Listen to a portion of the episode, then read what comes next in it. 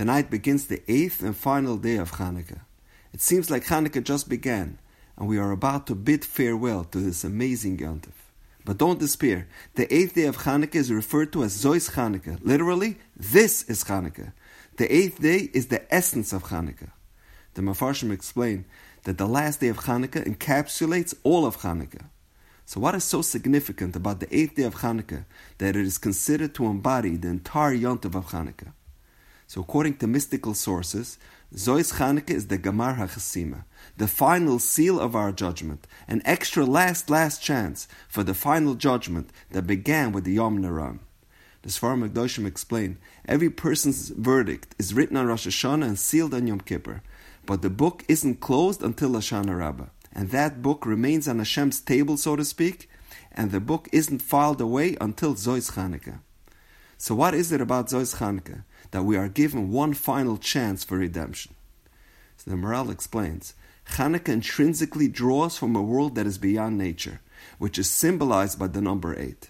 The number seven represents the confines of nature. We live in a world of seven, seven days of the week, seven continents, seven heavens, seven seas, seven colors, seven musical notes. Seven is a term of fulfillment and completion. The world was created in seven days. The natural world operates within the realm and within the framework of seven. By contrast, the number eight represents a sphere above this world. The number eight transcends Teva. Parenthetically, the Sfas Emes makes an interesting observation. We say about the Zmiris at the Chanukah lighting, B'nei Bina Yemei Shmoina, days of wisdom, days of eight.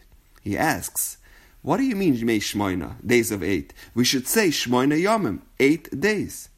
The Sfas Emes explains there's a dramatic difference between eight days and days of eight.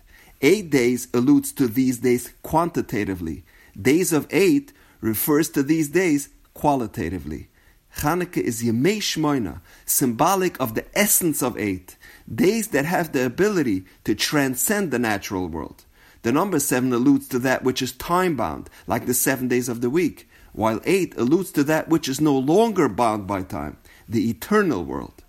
So now, on the eighth day of Hanukkah, we reach the pinnacle of eight, as it represents the eighth day in the days of eight.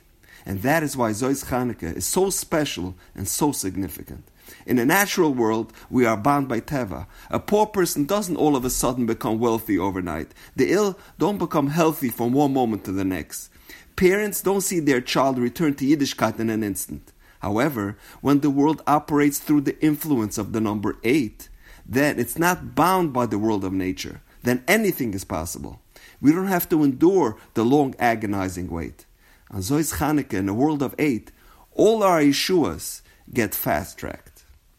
The Aruch HaShulchan writes that during the period of the Chashmonaim, Klal Yisrael were prevented from bringing the Kabbanis of Sukkot. So, in an effort to compensate for that loss, Chanukah was instituted for eight days to parallel the seven days of Sukkot and the one day of Shmini Atzeres, for a total of eight days. So perhaps we can say that since the eighth day of Chanukah corresponds with Shmini Atzeres, Therefore, just as Shmini Atzeres contains the essence of all of the Yom Tovim that preceded Rosh Hashanah, Yom Kippur, Hoshana Rabbah, and Sukkot, so too Zois Chanukah contains all of the Iris, all of the blessings, all of the Nisim and the Yeshuas of Chanukah are all enveloped in the day of Zois Chanukah. About the mitzvah of Chanukah, the Gemara talks about Vamahadran. The people that want to be very meticulous with this mitzvah, Madlik Shmoina. They light eight candles. Ask the Chiddushei HaRim, why the strange expression? Chazal usually use the term v'hamachmirin or v'hamagdakdekun. Mahadran is generally used for inyonei kashrus. So he says something very powerful. The etymology of the word mahadran is hudra, meaning bringing it in, to retrieve or to claim something. So the Gemara says, Vahamahadran, you want to tap into that shefa, you want to secure some of the light and the energy of Hanukkah. Madlik Shmoina. Go beyond the natural world, light eight, and connect to the world of eight.